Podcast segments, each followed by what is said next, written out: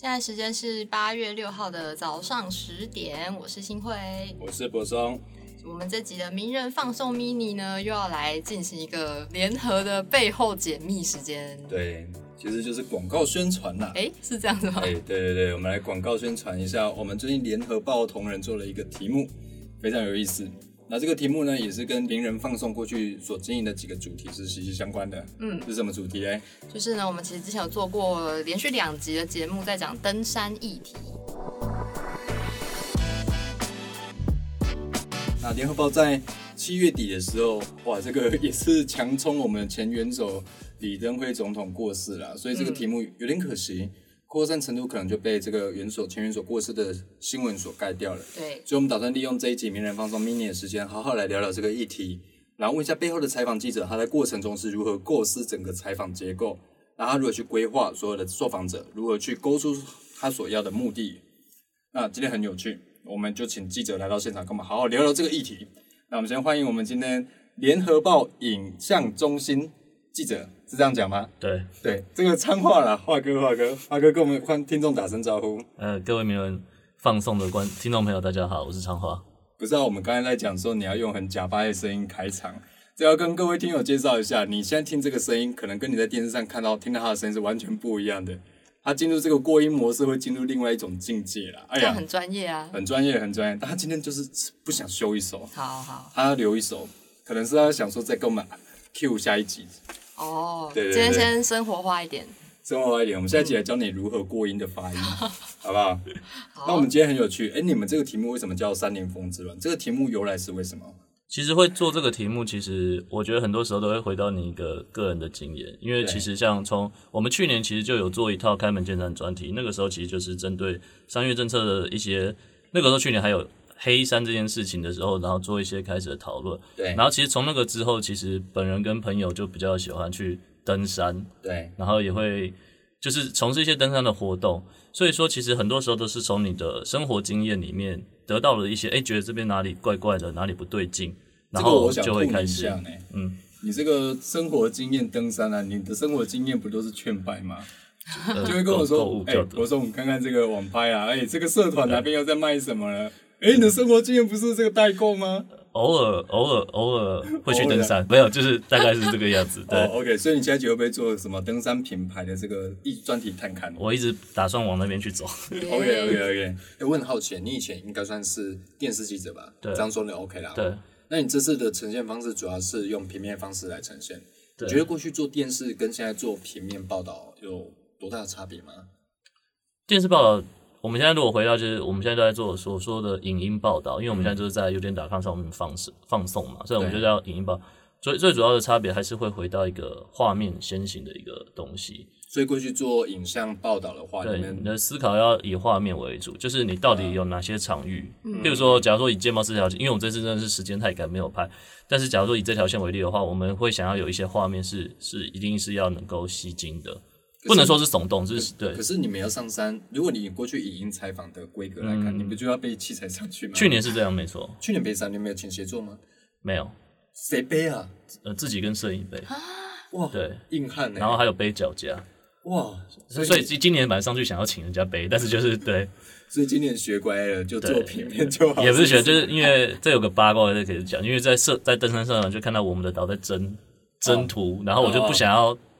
新闻就这样，你你要是晚就是就是输了，哦我们就是要比人家早，所以就是大概是哦。有一些原因，然后加上因为要如果要拍到的话，至少要去两个点，然后祈祷说你你你的作业时间会拉得非常长，而且那个时候就有听到一些政治上的消息，就很担心被冲掉，哦，OK OK，但还是被冲了，对。我觉得这件事情确实是你们在制作专题上，对。媒体业制作专题必须考虑了很多点，比如说同业竞争啊，对。还有很多重大新闻可能会去盖掉新闻，这件事情其实都是真实发生的。对。所以说大家为了抢快或者是抢先发制人，对。有时候不得已啦，必须割舍掉一些不管是技术面或者是内容面的东西，因为大家不想要就是出来之后变成说啊，没人看到。学我们，对。没梗啊对，哦，没梗学我们啊，然后什么？对，就像我们这次做，我们就知道说，我们去问林务局，听到林林务局那边给我们一个回应，嗯，所以我们就是不能在别台之后拿到这个回应，因为如果他已经回应他，那其实我们再去问，其实常常会被受访单位说啊，我不是讲过，你们怎么又来？就是会得到一些比较不好的。而且我记得你们在要出刊之前，我一直跟你赖嘛，我跟他说，哎、那个李登辉的状况好像不太行了、哦。对，那你也知道嘛，你后来还去北龙前面去驻守嘛，去排班嘛，对不对？对所以你也知道，也是先前七上八下对，然后说好像元首过世确实非常重要，可是你们好不容易做一个专题出来，结果又对冲到元首过世，就是这种盖台的状况之下，其实这个题目传播率可能比较没有那么理想，或者只有在特定社团里面对传阅而已，我对觉得有点可惜啦。对所以我们今天这个名人放送就给大家广告下去，对对对哎，广告下去。你们这次有实际去走过你们所采访的路线吗？哈，对，是那你们这一集你们去走哪些路线？要不要跟我们听友介绍一下？我们这次其实主要是去走最近真的蛮红的界貌斯路线。界貌斯路线其实就是，呃，现在台湾如果大家会去爬百岳，大概就会先去爬玉山、雪山或者是嘉明湖，这大概是三大前面比较新手可能会比较知道的。是但是因为这都会有一些要抽，除了单攻之外要抽山雾的问题，尤其是嘉明湖，它其实非常的难抽。嗯，然后所以说大家就会走界貌石路线，就是大家如果可以 Google 一下的话，其实界貌石它就是从另外一条，你就可以想象从它从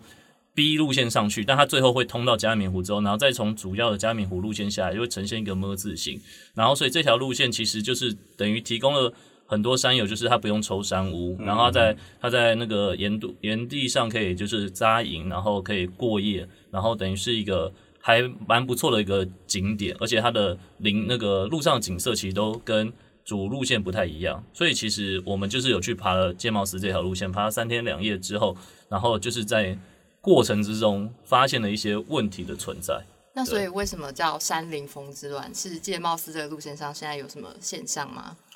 它这个现象其实主要就是来自于说，因为呃，其实它跟山林解禁比较没有关系，而是其实我们都还是认为说它跟那个疫情疫情比较有关系。嗯因为疫情之后就是变成说大家可能没办法出国，然后其实风很喜欢去走户外活动，嗯但是在这就变成有点阵痛期。当当你在走户外活动这么多的时候，可是如果没有经过一个比较好的观念或好的教育的时候，其实在身上就会有一些的的一些呃奇怪的乱象出来。然后之所以在界貌斯上面其实会发生，其实也不止。至少就我们了解的话，其实林务局它本身就有公布四大扣路线，比如说像界大扣对，比如说像界貌斯、松罗湖、加罗湖，还有绵叶绵月水漾森林，其实就是他们所谓的四大扣路线。呃，这四条再说一次，呃，剑茂斯、剑茂斯嘛，然后松罗湖、松罗湖、加罗湖，加罗湖，然后还有明月水漾。对，明月水漾，明月水漾森林大家比较比较比较认识的，因为这条路线最近超级热门，嗯已经进阶这个升华成完美路线对了。对，那这四大扣上面的问题，现在林务局有提出什么样的具体措施吗？呃，具体措施就是它其实两个，它应该会规划最近要修森林法，对，修森林法，然后来制定一些，譬如说，因为这回到我们一开始的问题，为什么会这么多乱象，就是因为它它第一个它并没有任何的人数管制，嗯，所以其实它可以非常的多人。我们用个比喻来说就好了，就是去年跟今年，去年以前跟今年的量可能相差就差了二十倍，对。尤其是周末。那数字来看呢？如果以前呢可能十到二十人在走，对。现在一个周末的话，大概就是两百人起跳。对，包括在嘉罗湖，我们实际去看，大概也是差不多是这个对这个这个方式。对，哎，可是我觉得这里要跟我们听友澄清一下好了。所谓原本有人数管制，其实它是用床位来算，对对，那是主要的路线。譬如说像嘉明湖那边，它是用设施承载量去算这个东西。对，所以我们从来不是用环境成长量的角度去思考这个人数管制的问题，对而是说我有多少山屋，那山屋有几床，那所有床位可以容纳多少，就是过去我们所管理山林的办法嘛。对，那你们觉得从这个山林风之乱中，你们是如何拉整个结构跟去拉出它的问题面向的、啊？就刚刚我一开始有提到说，我们回到自己的经验，因为我们其实去上的时候，其实它有分两个营地，一个是小溪营地跟妹池营地。对，我们就发现说，其实你在那边的上厕所其实就不是那么方便，嗯嗯因为我们就会跟着是，因为其实就是跟着协作一起，然后其实就是他会挖一些坑，做所谓的生态厕所，但其实那个生态厕所有没有用，我们之后再讲。但是就是你会从你一些生活的经验，你会去想，去想到说，这样的一个行为好像有点不是那么的妥当，包括它的排遗排遗问题，嗯。然后厨余问题以前在这条线很严重，但是现在、现在就是协作会把它背下山，所以就没这么严重。但是人一多的时候，到底会不会完整的做出这么好的一些环境保护的话，那其实也是值得被探讨的。对，哎，那我问你，你上山之后有上大号过吗？三天两夜那一次没有，因为我就有克制诶进食的量。我我上山之后会进入，就是自动进入一个奇怪的模式、哎，就会进入这个便秘模式，就好像也没有这个需求、哎，哎、我是不会，我在嘉明湖主线上 有山屋的时候，其实就还蛮愉悦的哦，哦愉悦是不对是？，但是就是在在这条路线上的时候，因为我就知道说它本、嗯我是有带猫铲，可是我本身那三天就是吃的比较少，所以就就还好。哦，哎、对，那我问你，所谓的生态厕所它是长怎么样啊？其实要要分两个，你们在报道中提到一个干式的生态厕所，嗯那它跟一般的生态厕所差异在哪里？现在所谓的生态厕所，就是我们说的是像是天马登山队他们说的生态厕所，他们其实或者像林务局做的生态厕所，它其实就是有点像早期我们去中国大陆，大概就是在有点像茅坑这样子，嗯嗯就是它挖一个很深的洞，然后你的粪便可能就一直往下往下，可能到一个阶段之后满了之后，它可能就会移点换起来。嗯，然后但这个厕所有没有效用，老实说目前没有得到任何的学理证实，就因为也没有人去特别去做。那所谓的干式生态厕所是。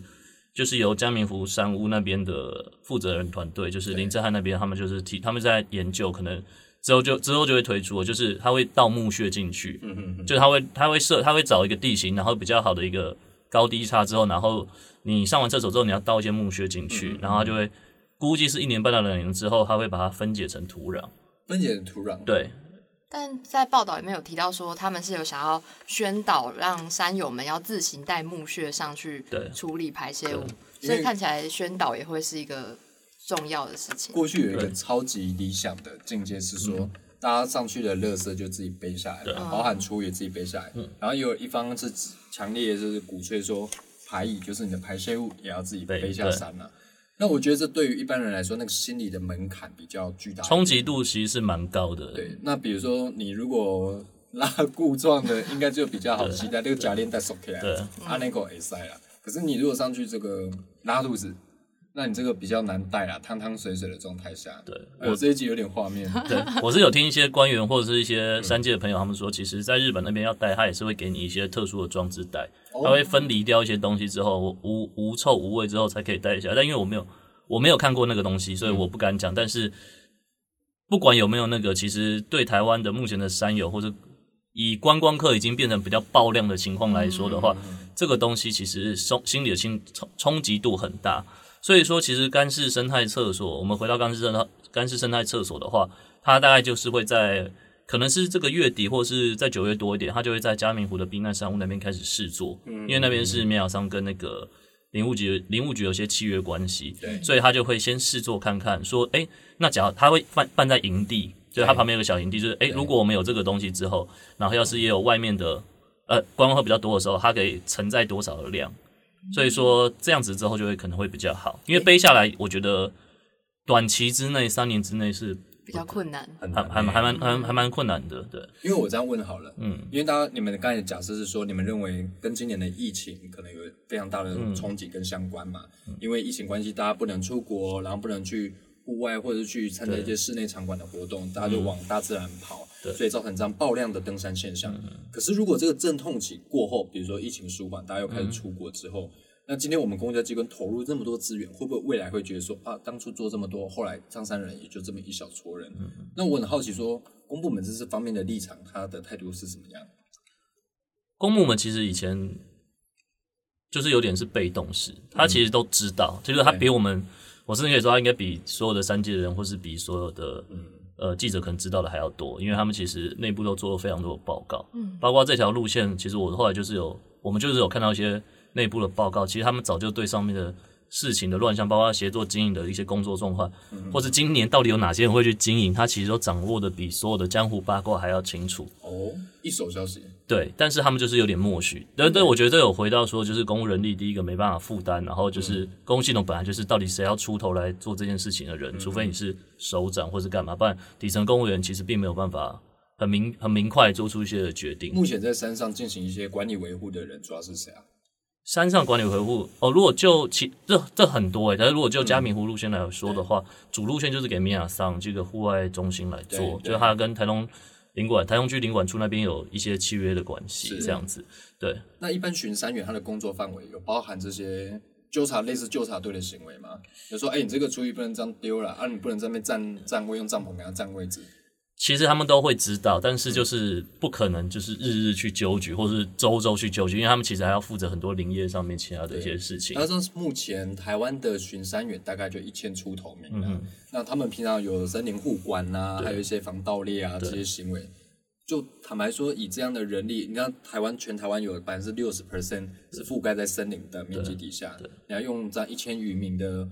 的巡山员再去执行额外，比如说去管大家说，哎，厨余要怎么样，要做登山教育，对然后甚至要去管大家帐篷藏在哪里，对这件事情，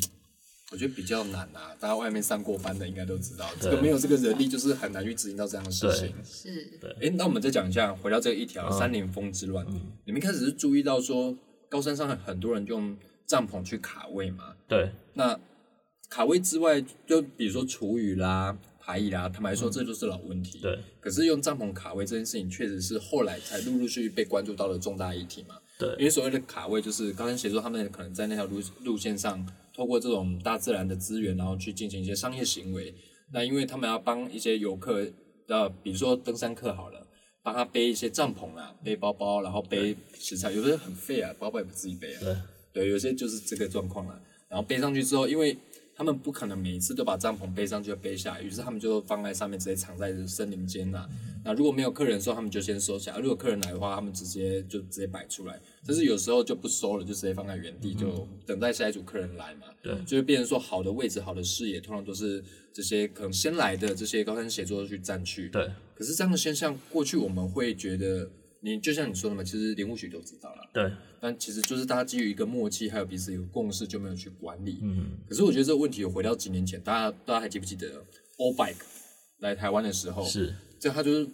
标榜是无装饰的这个共享脚踏车，就是我可以随地可以还，不用回到那个有装的地方再去还脚踏车。可那那时候大家就质疑说，你这就是把成本外部化嘛？对，你省下这个设装的的钱，然后让它到处停，可是会造成环境的脏乱啊，或是秩序有点混乱啊。那你就是把成本外部化，那这个现象是不是也可以同样用成本外部化的角度来思考？基本上它就是可以完全套用这个观念在在我们刚刚说的四大扣的路线上面，其实大概都是这样子。嗯，我们如果先不谈剑帽师，包括谈加罗湖也是，就是加罗湖如果因为剑帽师它其实是妹池营地，它其实那边的风景其实还好，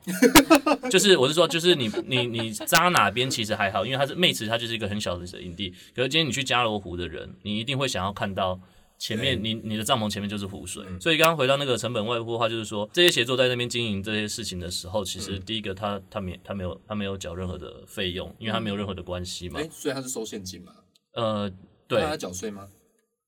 他应该有登记，但是有没有缴税我们没有追到。可是我说他至少他跟林务局本身绝对没有任何的契约关系存在，这点是百分之百可以确定的。那所以就跟我哦，他就是变成就是说，那他等于是在这边进行一个盈利的行为，嗯而且他其实可以非常大量的盈利。嗯根据我们去看家乐福的经验，就是礼拜五晚上、礼拜六周末的话，那其实真的是很惊人。至少那个协作就跟山友就说，今天要来一百九十六个人，所以这些帐篷就这样。一百九十六个人，那帐篷至少有几棚啊？几棚我真的没有下去算，但是你可以看到湖边满满的都是。哦，天哪，好惊人、哦！对，因为要看它那个帐篷的大小，嗯对，因为那是另外一个去的，对对，但是就是等于说，你今天你走遍千辛万苦，你想要去抢到一个好的位置，湖景第一排，嗯，很很不可能。啊啊啊然后这些的成本其实老实说，就是坐享其成、占地为王，其实都是有人对他们的批评。然后其实你事后来看，或是你在采访当中，其实你也会发现，的确是如这样子。当然，协作常常跟你会常，因为以前会有默契或干嘛，因为他可能没有那么多，然后而且你就觉得啊，其实协作其实真的蛮辛苦的，或者怎么样。所以你你，而且还他也有谈到一些传统领域的问题，所以你会很不忍心去批评这个行业。但是问题是，他还是会回到一个最根本的问题：如果他外部化，那到底谁去承受这些问题？对就有点像之前大家其实都知道这件事，但有一个默契，有一个平衡在那边。但因为现在人潮真的太大量涌入了，对所以这个问题现在才必须要对对必须要来面对。那我很好奇，你在执行这个专题的时候，想必你也接触了很多写作嘛？对，那写作自己对这件事、对外界的批评，他们的感想是什么？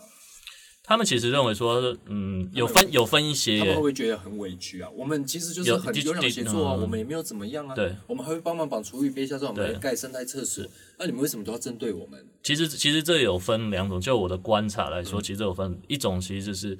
其实大家全部人都知道这样这样的盈利方式迟早会出问题，只是在赌哪一天会来而已。哦，就是这样的经营方式，大概也也已经有一阵子了，嗯但是真今年的确是让问题凸显，所以就变成有两种形式，两种样子。嗯有一些就觉得说，OK，我这样做，如果大家觉得不 OK 的话，那就拜托林务局或者各界来制定一个游戏规则，怎么制定我怎么做，因为商人嘛。总是想要永续发展，然后其实也 OK，对，有个有个合法合理的一个模式，那其实大家也心服口服嘛。对，那今天不不会像今天像现在这个样，到时候会插旗。嗯，那他但是有些人就会反对说用承载量去限制说，这个看我们的报道，他就反对说，哎，用承载量说去限制多少人，他他他想要用认养的方式，或想用什么样的方式，然后去他还是想继续经营。老师啊，老师，我有个问题。第一个，承载量到底要怎么算？嗯，第二个问题是，你们在报道中提到的共管，所谓的共管的制度，它是怎么样去实践？承载量其实呃山，因为就是像一开始就有提到那个设施的承载量，对但是那个山友通常都不满意，尤其这条路线它可能不会有设施的承载量，很难设，因为它就是营地。但硬硬硬要设，可能我们问起来应该是可以，但大家会想象说用生态承载量或是油气承载量去设，大概一一天可以多少人？可能两百人或一百五十人。对，对，但生态因为这条路是黑熊嘛，然后又有水路，所以说其实然后然后有一些野生动物，但还有一些甚至做的很细的话，就会有植物什么之类的。那你当然就会说啊，那到底设施生要怎么做？根据我们采访的经验里面，就是报道里面有写，就是包括我们问黑熊妈妈，然后还有问平科大的翁国金，他就是水陆专家这些，他们都认为说生态成长量其实蛮难抓的。对啊，但是，所以他们认为说，与其你去限生态成长，他们觉得说一个一个定出来之后，其实最重要还是人的素质的行为。而且我觉得生态承载量用科学计算出来的话，它其实是不断滚动式修对，正对。还是对对对台湾的政府林务局来说，或是对国家公园来说，最困难其实是滚动式修正。他们其实都没有办法有一个完整的生态承载量，是因为没有经费、没有人力，所以每次问他们这个问题，他们都会内部的观众说，其实他们也很心虚，因为做不太到。即便做，也可能是十十五年前做某一个地区的油气承载量，对，但做完之后没有没有年年的修正、滚动式的检讨，其实老实说，那个都只是一个白皮书而已。可是我觉得，比如说现在大家在做滚动式修正，对民间呐、就嗯对一般山友、登山客来说，我觉得大家心里可能会有困惑。对，啊，古尼安尼，啊，今年搁变安尼，啊，大年拢无共，嗯，今年安尼百五人，明年讲剩一百人安尼，对。哦，政府安尼，出尔反尔，出尔反尔，朝令夕改。所以政府避免朝令夕改，就跟你玩设施承载量。对，那所谓的部落共管机制，它应该长成怎么样啊？部落共管其实理理论上来讲，以国际现在的趋势来说，大概就会是呃，部落那边可能出一些人，然后跟政府那边就是和谈，乡公所这边和谈，说我们以后对于这片山林，我们大家用什么样的经营模式，然后一起去共同管理它。其实它它的概念其实非常简单，就是双方出文，然后有个共识。但对于这些路线来说，最困难的原因是在于，就是说不呃，其实这些协作，我说海端乡那边的协作，它其实都有在那个海乡公所里面有登记，有一个协会，就是协作协会之类的。嗯，但是其实里面登记的人跟真正在山上的人，其实势力是不一样的。势力呃，就是能够喊得动别人的势力是不一样的。哦，对，这就是那这这是林务局内部内部报告自己都有写的，就是他们即便跟海端乡的人去谈，但是海端乡的人又找这些人去谈，可是其实谈来谈去，其实很难达到一个整合。至少这这一年多前就是这个样子。所以说，你要达到部落共管，其实最主要就是大家要诚心诚意的坐下来，好好的去想他对这一块山林到底要付出什么样的。付出的成本跟他想要做到的事情，而不是只是按照现在这个样子下去做。对。可，是我觉得部落共管听起来好，目前好像听也是人的问题耶。那目前机制有出来了吗？呃，刚出来前前两天刚出来，八月初刚出来，对。可是我觉得，比如说你们在报道里面提到说，因为过去这样的行为已经因循已久了啦，对，大家都是潜规则，大家彼此都有默契，然后说好，你就在那边低低调调的赚这个这个小钱呐、然后我们就也不会怎么样去管你。对可是因为今天很红爆红之后，大家就。哎，被迫要去面对这个问题。可是过去这些势力就已经累积起来，甚至有人分家去做啦。对就一家分一家下去做，大家都各自成立自己的类似组织单位，然后去进行盈利行为。我今天突然想到说，我要把它整合起来，大家坐下来好好谈。你觉得这件事理想上很美好了，但现实上会不会很骨感？对他们来说，可能就是终究要走到这一步，我觉得还是得做了。嗯就是如果不做的话，其实你就会变成是乱象一直重生。嗯，然后其实对，其实我们可以讲句实在，就林务局其实是一个比较小的单位，哦，对，永远都在上新闻，其实都对他们来说，他们也不是这么喜爱这件事情，所以有一些东西就是这样子之后，就会有一些推力，他会想要去解决这件事情。加冕湖商务大家也都认为说委外不太可能，会觉得说经营的可能不好，可能会有冲突。的确，一开始我听说是有冲突，但后来就会处理的好一点。目前至少加冕湖商务的管理是三界可能认为是还不错的。那这件事情，我觉得其实他的头头也没有很多，因为其实台湾的十写作业者大概就十家而已，然后真的在这边经营的大概就三家。那其实我我觉得，如果一个公开单位你连三家都搞不定，那其实也有点有点夸张。哎，那我们先追本溯源回来讨论这个好了。目前国土或者所谓的山域管理的单位到底是谁？哦，因为空间跟活动是两件不同的事情哎。对那空间归属于谁？那活动管理范围又是谁？嗯，这个跟我们听友介绍一下。哎、这真的很复杂、欸，就是可能大家可能要 回去看我报，但是就是、哎，太偷懒了，那现在都因为去看。因为空间就是属于，譬如说属于林务局或属于国家公园组，但是活动很多时候办活动都是属于体育署在办。对，去年之后就变成体育署在办，但是所以说现在他就是太呃多头马车，然后我们有询问过内部他们到底要不要进行一个组改这么伟大的话题，可是他们就没有人愿意下去做，因为我觉得很好奇，比如说在这个空间里面发生的事嗯情，又涉及到经济行为，嗯那不就林务局、体育署、观光署经济部、呃观光观光局光全部都进来吗？其实都没有，其实譬如他们就会变成是用空间去决定这件事情的活动给谁管。用空间去决定对对对，譬如说 OK 这件事情，这一次所有森林风山大多比较有困扰，大家都是林务局。嗯国家公园有一些些，但还好，因为国家公园的魔法蛮强大的，它可以强制去取缔或干嘛的，所以就比较。就是它本来，而且还有限制人数进去，所以说国家公园就没有在这这波乱里面，它它是另外一种乱，就是单公之乱，但是那个先不管。但是目前来说，都还是倾向有一个那个活呃所在空间的机关去处理这样的问题。但的确，我们看起来所有的行为都像观光行为，百分之八十、百分之八十现在在是观光的行为，但是都没有观光局可以管，这就牵涉到说，就是整个中央的一个单位到底要怎么去订立三月呃三月观光这件事情。因为。我觉得目前尴尬的是，过去登山大家认为是一种户外运动，嗯，可是坦白说了，实物面来看，不不对，目前叫做高山观光行为，嗯嗯，因为大家就只是可能体力稍微好一点点的观光客而，已。是是，那这件事情其实又牵扯到说，诶，如果不那么隶属于所谓的户外运动的话，那体育署的角色是什么？那如果大家只是上去就是看看风景啊，很像是观光行为所定义的样态吧？对。那观光局这时候他的身份，或是他应该进场时机又是什么？我觉得这很该做多头马车，但是有时候又觉得很跌床架屋。对，所以说其实观光局其实在去年那一波三育政策的讨论之后，就已经逐渐退场，活动就留给体育署。哦真的啊、但是体育署今年他们对于对于三月活动，他们就真的只停留在办活动，还有一些教育的一些层面的推广。但是对于现在最主流的，就是我们现在可以映入眼帘看到网络上这些东西，嗯，其实跟体育署都没什么太大关系。嗯，对啊，所以其实他们要好好的统整一下，甚至更高的一些单位，因为大家会觉得这是我的事，但又好像不是我的事情。对啊，这个认定上，光我们听起来就觉得说，天哪，到底归谁管呢、对，就是比较多都是由场域机关来决定这些事情，就是林务局、国家公园处这两个大概是最多的。嗯，但是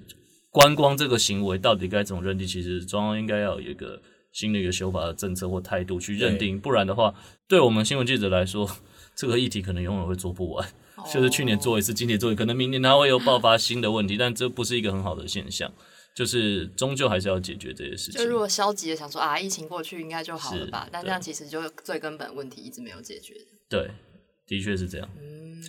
那你在这次啊，你在设定这个约访人的时候，你有遇到什么样的问题吗？或者是说，你觉得这个议题最难进行的角度是哪个角度？其实约访人的进行都还好，甚至本来一开始就觉得业者应该不太愿意受访，但是因为我们是两个人一起做嘛，然后其实都还约访都还蛮顺利。但对我们来说，主要都还是在觉得卡上上一次主要是卡在场域机关跟一些权责认定，这一次其实讨论到原住民话题，对我来说会是有一点会比较比较小心翼翼来解决这件事情。怎么说呢？因为牵涉到传统领域这件事情，本来在台湾就是一个对读者来说就是一个不是很好理清的概念之外，就是在现实中也很难理清。就是譬如说在山林里面，你你即便是一般的观光客都会认为说，哎，这个土地可能原本就是原住民的传统领领域，所以说他好像大家就会自我的帮对方开光环，自我就觉得说，哦，他们做什么好像都可以。哦，所以说，其实你要怎么去厘清这一点，其实会是一个问题。然后，的确，它也是一个传统领域，但在传统领域到底要做什么样的商业行为或者什么样的活动，嗯，以前也很少讨论过。所以，对我们来说，就是要碰到这个问题，其实很难。而且，你也会担心一件事情，自我担心，就是说，如果你做这件事情，那如果他们真的往后，但不会那么夸张，但是会不会因为被取缔或干嘛没工作，你好像自己就是干嘛？就是你会有一些百浪罪人。对一些前前后后的一些顾虑，心理的顾虑啊，对心理的顾虑。我们这次既然你刚才提到说高山协作嘛，那我们也知道高山协作很多是原住民族的人在担任。那关于这个议题，就像你说的传统领域与高山族群之间，那可能会有一些冲突，或是有一些很难处理的一些美美嘎嘎。那你们这次采访了哪几位呃学者，然后通过他们来解释这样的议题？这次我们主要就是采访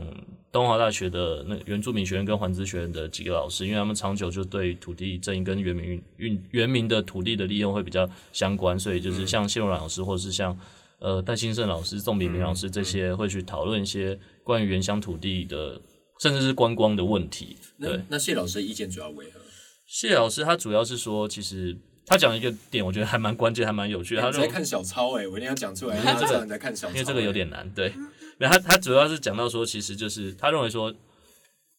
大家会讲到说，先要去界定这块土地到底是不是那个家户的。其实，在你国民政府来台之后，甚至日本人占据山林，呃，就是把他们赶下来之后，其实他经过太多次的迁徙，嗯其实老实说，他们要厘清自己到底是不是那个，其实基本上就有一定的程度的困难。嗯，所以说，但他们回去的时候，第一个可能有困难之外，外界外界就是外界对他们也有一些理解上的困难，就是双方都就是像我回到刚刚刚才讲的，就是彼此有一些理解上的困难，就是我们会觉得说他到底是不是，然后他可能会觉得说，可是我就是，但是其实这方面其实会有一些状况的存在，比所以如说缺乏举证嘛，对之类的。嗯。所以说，他说这是一个很初步的问题，但是他就说对话就是常常会卡在这边，然后甚至有些他他也是他也认为就是说，常常有些原住民说，我因为我是原住民，所以我在山上我就可以进行所有的这种的行为，他觉得说是 OK 的。这你讲的哦。对，是这是他讲的，对，但是但是他说这这个是一一会出现的一部分的现象的状况，对，但他觉得说这个状况还是要透过对话去解决。问题如果把它摊到台面，其实永会比他永远藏藏在下面会来得好。那其实你拉出来之后，你就可以 OK，我们真的要来找这一块的传统领域到底是谁，哪一个家户，或是他本来只是个劣境，那之类的，我们可以先厘清嘛，先厘清哪些家户，然后哪些哪些原原乡的青年或是什么，这哎他就是想要在家乡工作，对，那其实这样的时候，然后我们再慢慢厘清说他的意见是，我们再慢慢厘清说他适不适合来做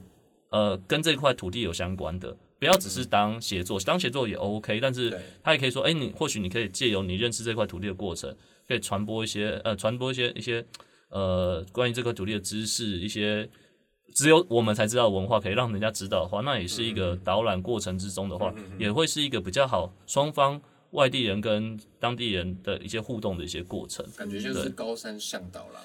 高山导览的状态。高山导览，但是会回到比较多文化跟生态一些导览。其实这样子会比单纯的，其实我们如果我们回到只是写作的时候，其实你对他很多时候都是不了解。我必须承认，就是光会对写作，大多数只有在吃饭的时候，或是在搭档的时候，哎、会很礼貌性的说声谢谢或干嘛。但是其实你，或者你会去跟他聊天，也也有回答，但其实不太了解。其实很多写作背后都有很丰富。是是，他的意思就是这样子，对。因为我们有曾经就是找过写作嘛，来跟写作聊说，哇塞，这写作不简单哎，对。它背后这个相关的原名啦，是。或是山域的知识是非常非常丰富的。对。可是你坦白说，你不主动跟他攀谈的话，你没办法了解那么多啦。我我这边会比较有一个，就是一个会分享给大家，就是我们去年去山上拍的时候，其实我们有跟一个布农族协作，因为他就是我们都拍完了，他就说那陪我们走下来，嗯，但是我们从那天晚上走八通关下来的时候，聊十个小时都还没聊完，就是他有无敌多关于他们布农族这个家户在这边的故事、打猎的知知识，还有一些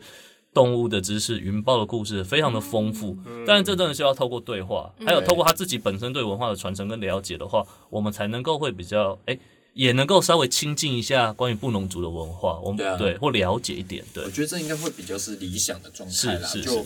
背工这个工工作非常非常非常的辛苦，对，他随便一背三四十公斤起跳，在帮你们背这些食材啦，背帐篷。可是它其实背后有更深层的一些原民故事、山域故事，或者是他们关于原民文化的一些历史传承。我觉得这些东西一样，你不可磨磨灭啦。那今天我们本来想说简单跟昌化聊一下，就是想不到我们昌化也是哦，这个侃侃而谈呐、嗯哦，很多知识可以分享。